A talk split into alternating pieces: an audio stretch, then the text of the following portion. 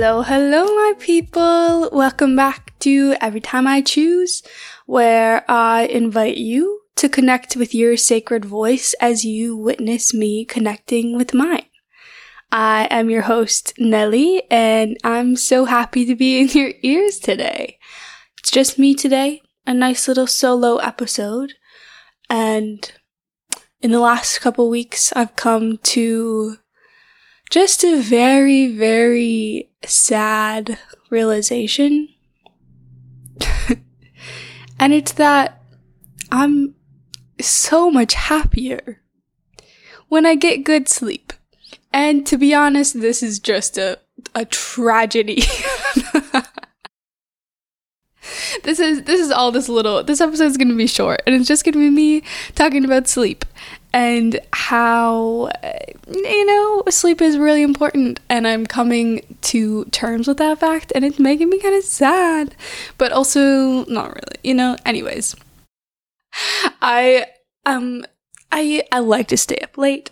I like to do the fun things and like sacrifice the sleep, but I was listening to Dr. Ellen Vora and Victoria Albina um, talk about the effect of sleep on mental health. And basically, they're just talking about how, like, vastly important it is. Like, like if you're not sleeping well, like the other resolutions that you're doing, probably not going to do as much as, like, you know, they could. Anyways, so after that, I was like, well, okay. Let me try it out. So, like, for a week, I tried just like paying attention more to how I was sleeping and just how I felt when I didn't sleep well. And let me tell you. Anyways, basically, when I was in high school, my like motto especially around my friends, if we were like out late doing something fun, but it was like, sleep is for the weak. Like literally, um, Elizabeth Parker, if you're listening to this, you will know what I'm talking about. I said that like quite frequently.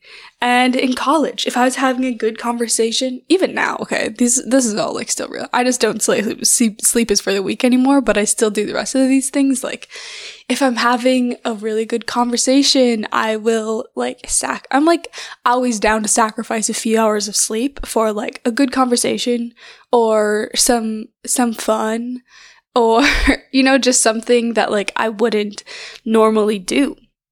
So I'm like, you know what? I'm not going to get this experience again. I would rather do this than sleep. I sleep every single night. La, la, la. Hmm. And that is true. But for me, these, that kind of like mindset has started to bleed into just like how I make other decisions, like not even in a bad way, but like I will make sure that all dishes are done and my apartment is super clean before I go to bed. And that often means I'm not going to bed when I think, you know, when I would like to. I just need to sit with this for a second.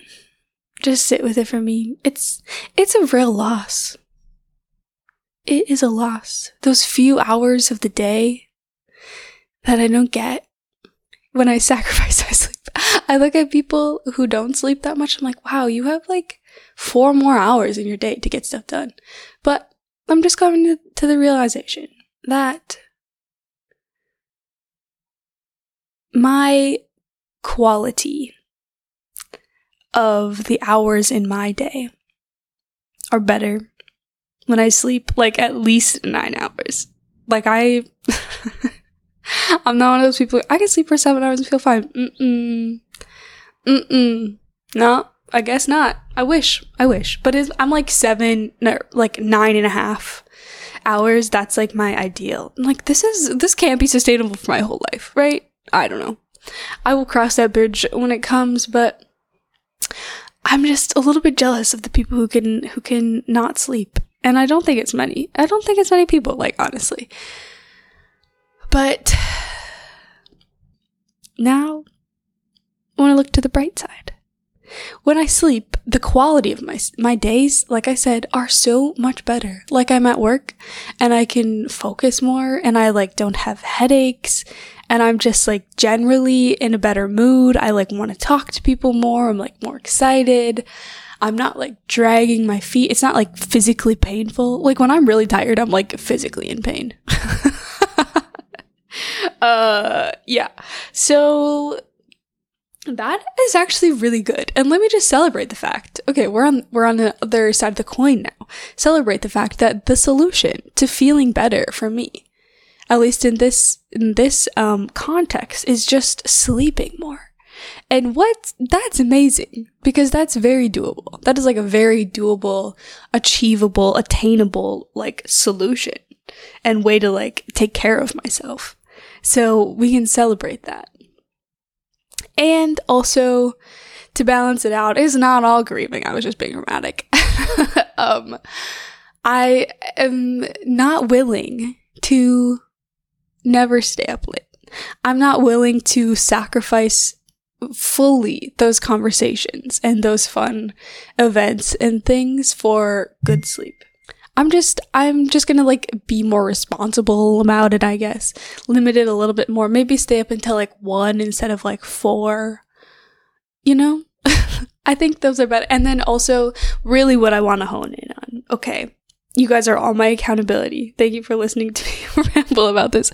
I really want to hone in on sleeping well, like in, in my day to day. So like on the weekdays going to bed when I say I will, like, despite having, you know, like some mess left over in my apartment. Like, that is, that's like my starting point. I'm not, I actually am not at the point where I feel like it's worth it to sacrifice the fun things in life that happened late at night.